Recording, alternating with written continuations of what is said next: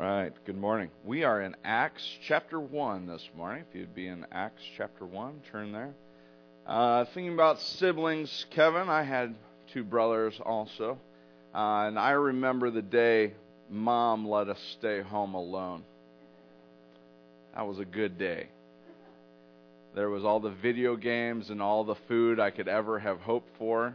The consequences when she came back were terrible, but in the moment, it was awesome. This morning we're going to uh, look at when Jesus departs and ascends to the right hand of God. And if you think about the disciples' life after the crucifixion and the burial, the guys, they sort of go back to everyday business. Like we see stories of them fishing and they're still trying to figure things out. They're kind of clueless, like, what do we do now?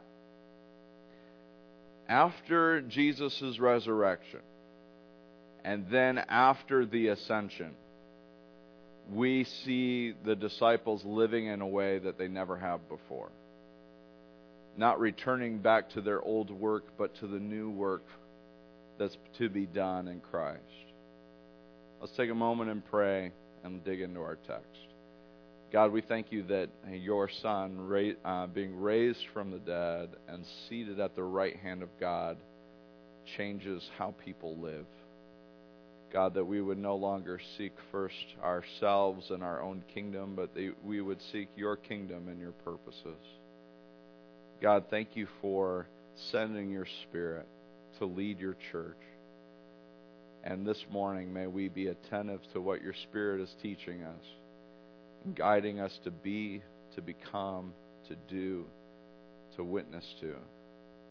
God, let us be attentive to what you're saying to us individually, but also as a church, that we would be a faithful witness to you and your kingdom in this, in this place. We love you, Lord. It's in Jesus' name we pray. Amen. Let's go ahead and check out Acts chapter 1. He says, uh, uh, this is Luke. In my former book, Theophilus, I wrote about all that Jesus began to do and to teach until the day he was taken up into heaven. He's referencing the Gospel of Luke. Luke and Acts are a two part volume of one uh, large work. It says, Until the day he was taken up to heaven after giving instructions through the Holy Spirit to the apostles he had chosen. After his suffering, he presented himself to them and gave many convincing proofs that he was alive. He appeared to them over a period of 40 days, and he spoke about the kingdom of God. And so we see over and over again, you guys hear me talk about it all the time, and I'm just reiterating when Jesus was resurrected from the dead and the message that he preached while he was alive, and then when he was resurrected, was he kept talking about the kingdom of God. And so it's on their minds, and it says in verse 4 On one occasion, while he was eating with them, he gave them this command Do not leave Jerusalem, but wait for the gift my Father promises, which you have heard me speak about. For John baptized with water, but in a few days you'll be baptized with the Holy Spirit.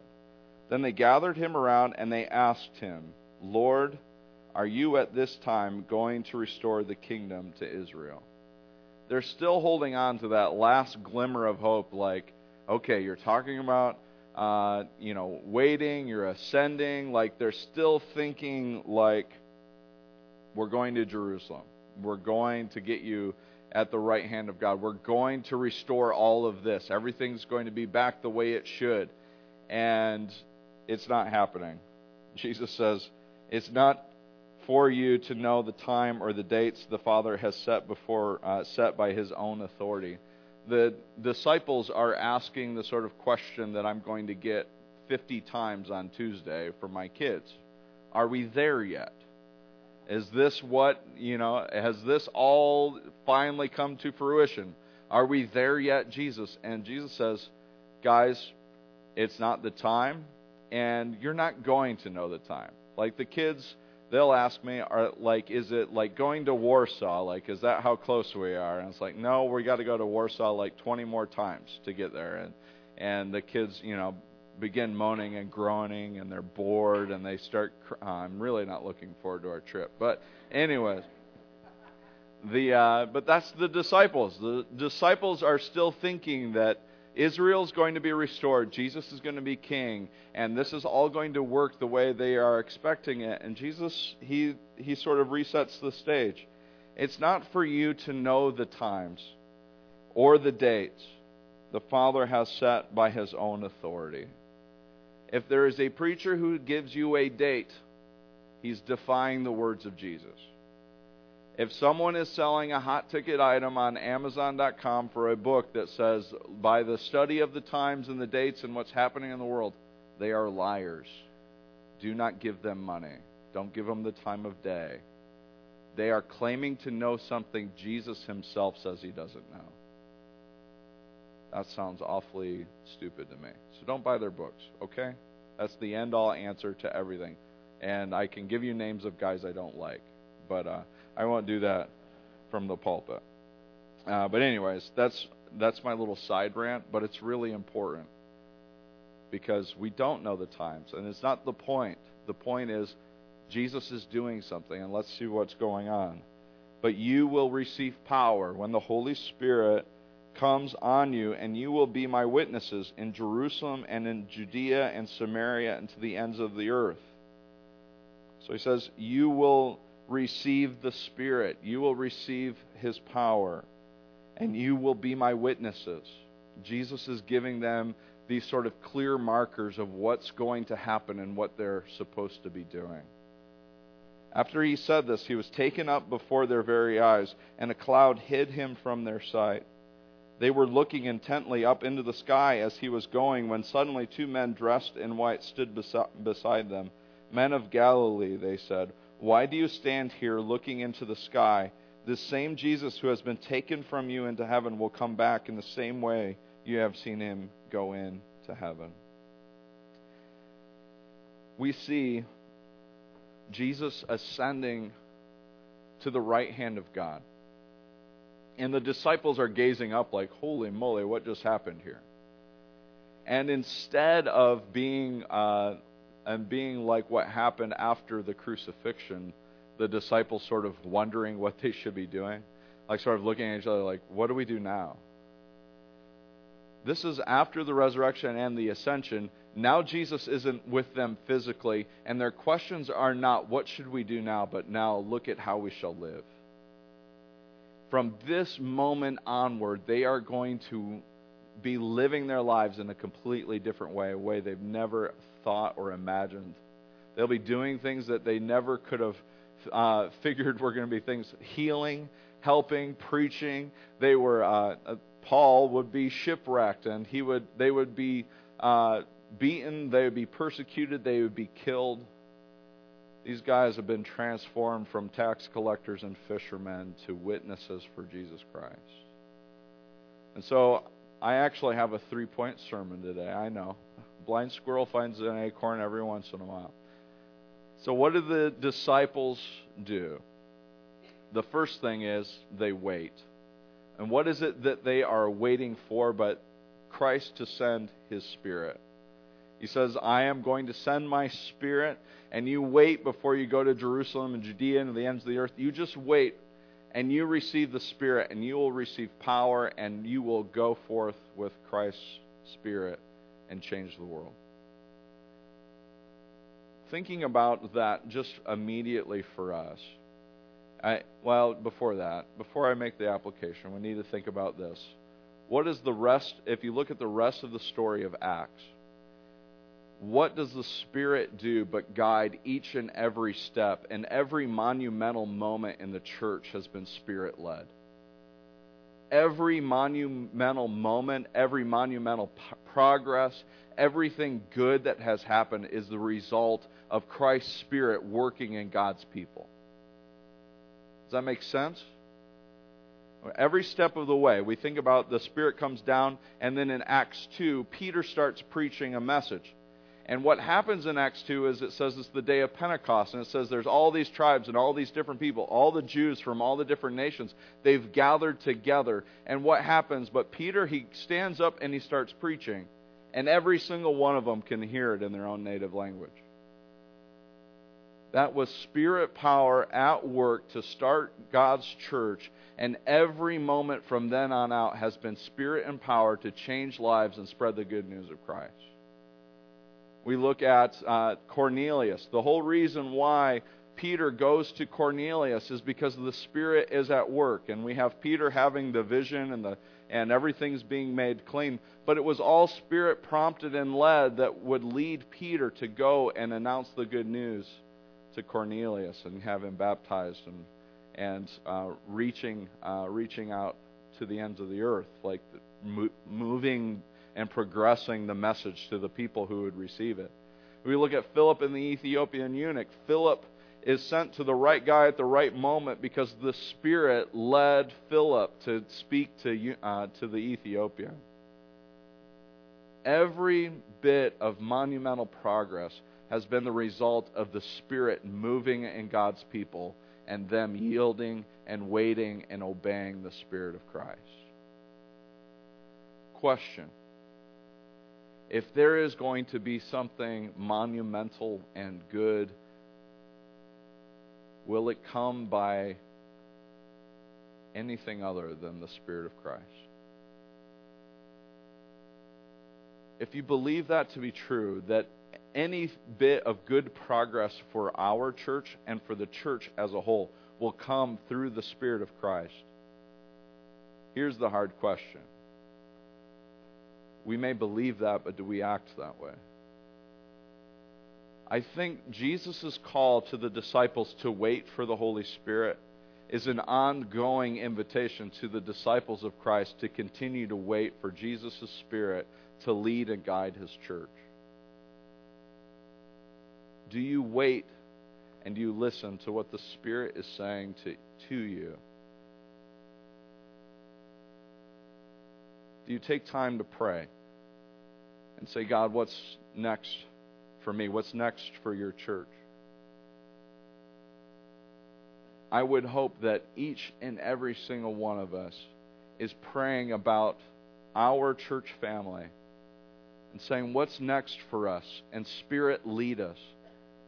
That it's not just a Jordan thing, it's not just an elders thing, it is all of us together saying, Spirit, lead your church here so that we might know where it is that you want us to go next and who it is that needs you. And this next thing that's before us, whatever it is, God, we want to wait for your Spirit to lead us because we know the next thing that's in front of us as a church.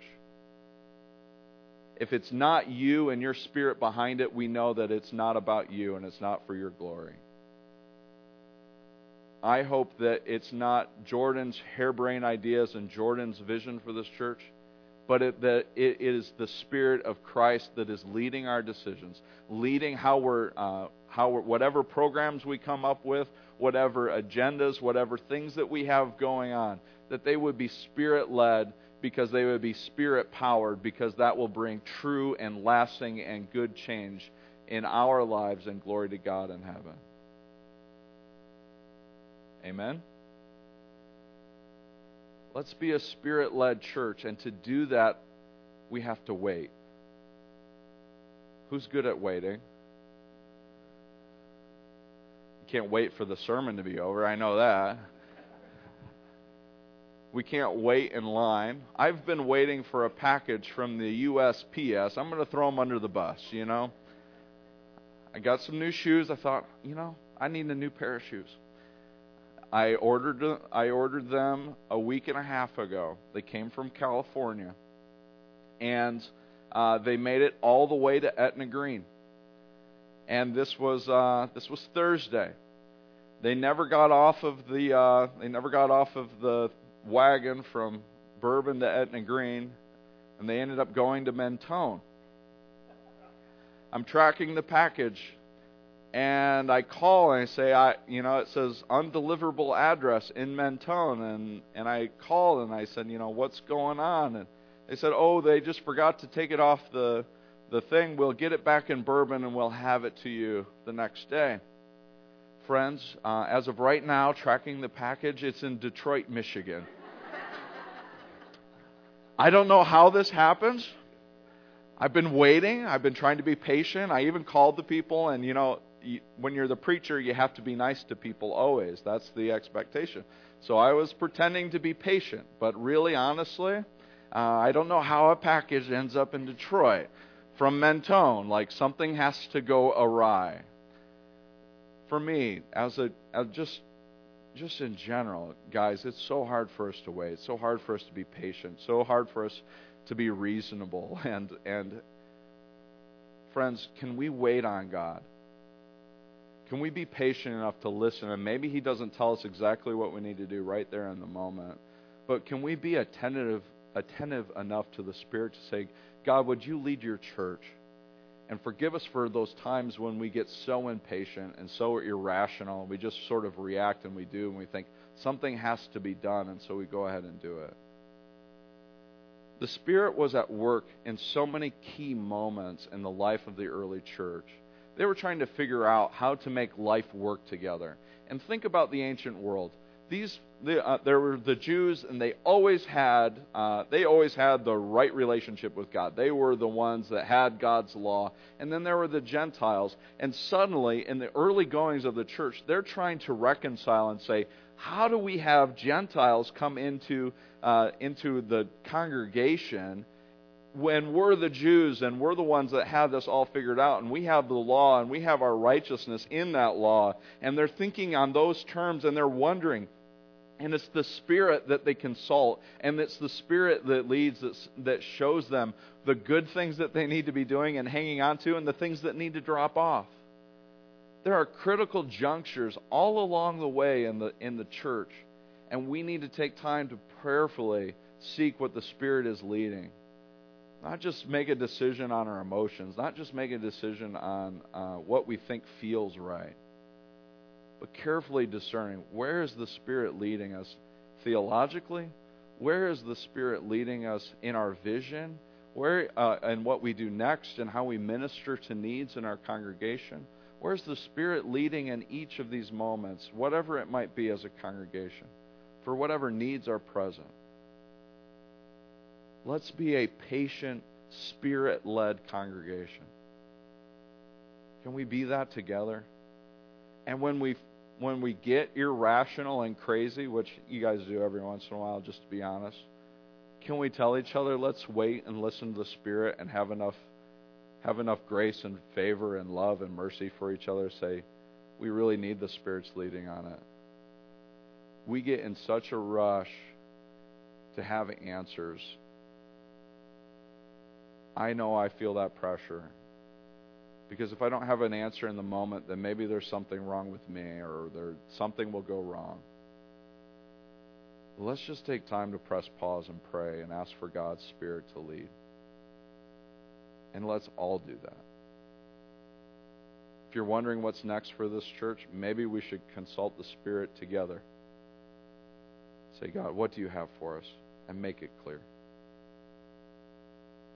we have uh, we have in our text um, so the disciples wait and we have this disciples witness. The word witness uh, is the word that we get for martyr. Uh, but what witnesses uh, were in this occasion was they were to announce everything that they've seen and heard. In the ancient world when there was a new king uh, in your empire you know, there wasn't a Twitter feed that say, "Hey, look who won," or "Look who's in charge now." In the ancient world, they would have to send out heralds, and what they would do as heralds was they would announce the good news that there was a new king. And so when Jesus says, I am calling you to be witnesses to Jerusalem, to Judea, to Samaria, and to the very ends of the earth, Jesus is saying, I want you to go and announce the good news that I am now king. I've ascended to the right hand of God. So it's all about them taking on their identity now is going to be announcing and witnessing to the good news of Jesus Christ.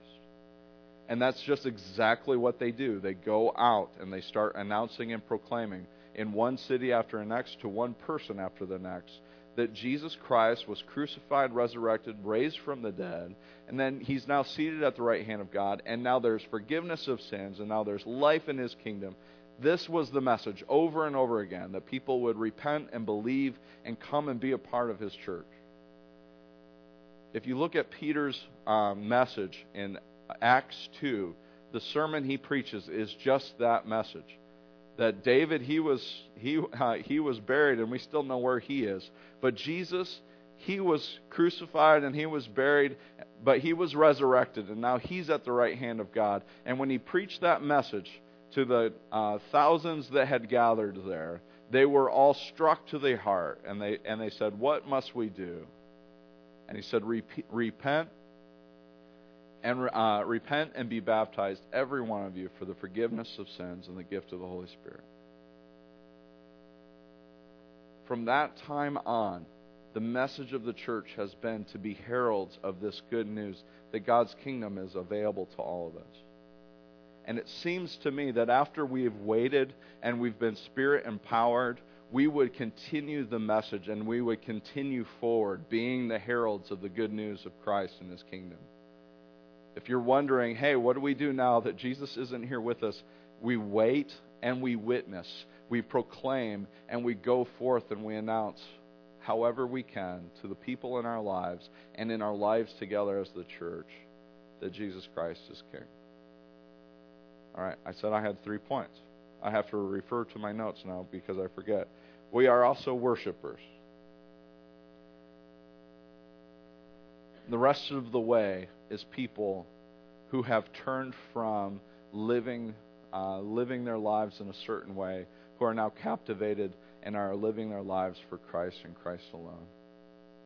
The early church's response to the message in Acts 2 is for them to huddle up and become the church.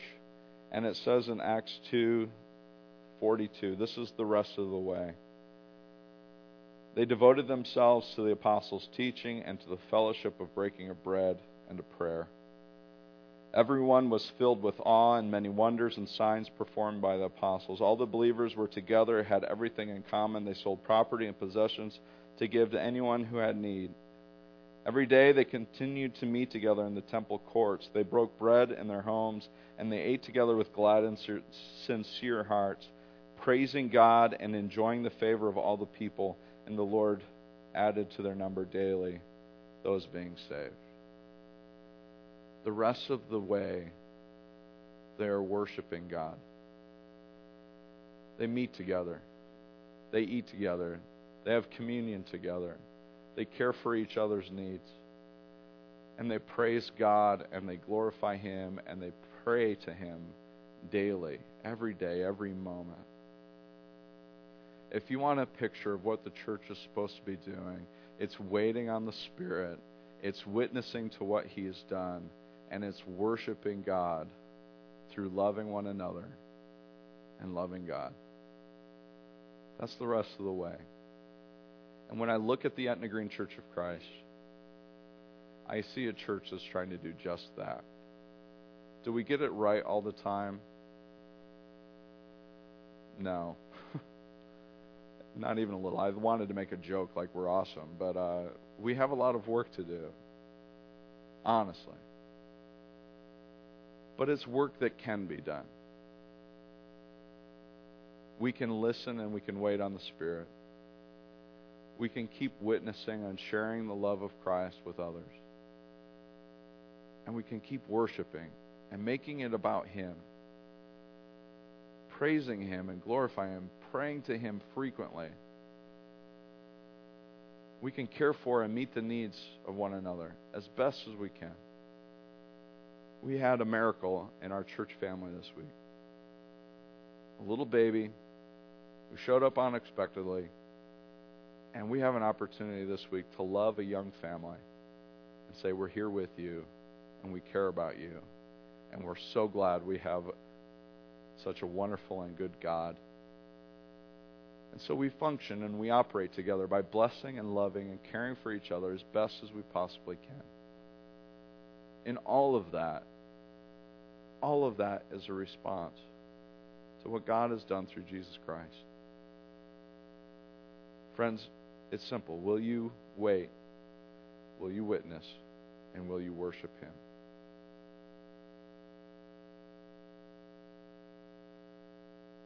My hope for our church is that we would continue to grow together so that when there are needs and when there are hurts, when there are things going on in our lives, that we would actually be able to minister and love one another as Christ called us. The challenge this morning is clear and sim- uh, clear, but it's difficult. The challenge this morning is: Will you be the church? When I was young and on my own in my house with my brothers, I did whatever I wanted. And I thought, hey, this is the good life. Fritos bag, chili cheese Fritos, they didn't stand a chance. It was all about me. But the moment Christ grabbed a hold of my heart and my life, it's not about me anymore. How can we serve? How can we love? How can we care about people around us? The rest of the way, the Spirit has been led by uh, the Spirit has been leading His church. Let's be a Spirit-led church. Let's trust in Him and walk faithfully with Christ. Let's go to our Lord in prayer. Heavenly Father, we thank you for all that you do for us. And we ask God that you would continue to guide your church here and that we would be attentive to your guidance. God, that we would wait for you and we would um, respond in obedience. And God, we know that there could be so many trying challenges in front of us as your church. Things that we're not comfortable with, wondering how we can even accomplish it.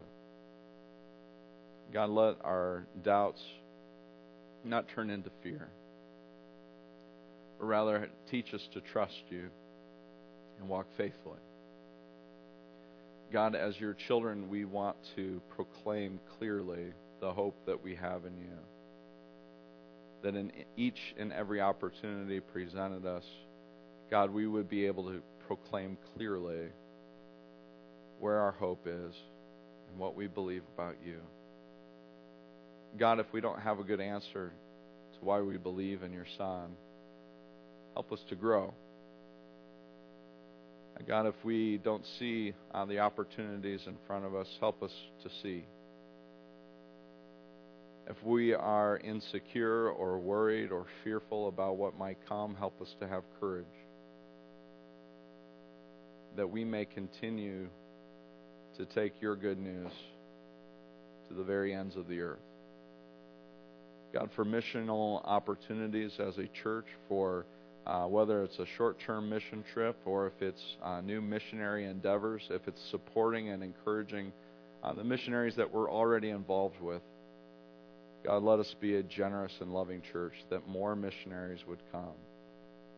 God, if you would stir our hearts to plant churches, if you would stir our hearts to uh, think of new ways and strategies to witness, God, may it be spirit led, spirit empowered God, all for your glory.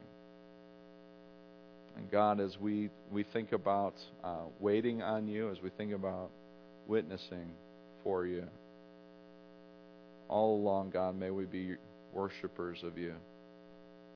May it be incredibly clear who it is we love. May you capture our hearts, our minds. May you capture our strength. God, that we would give everything we have for you. God, that we would seek first your kingdom in everything we do, that we would be prayerful, that we would be true worshipers of Jesus Christ. Guide your church and help us, Lord. It's in Jesus' name we pray. Amen.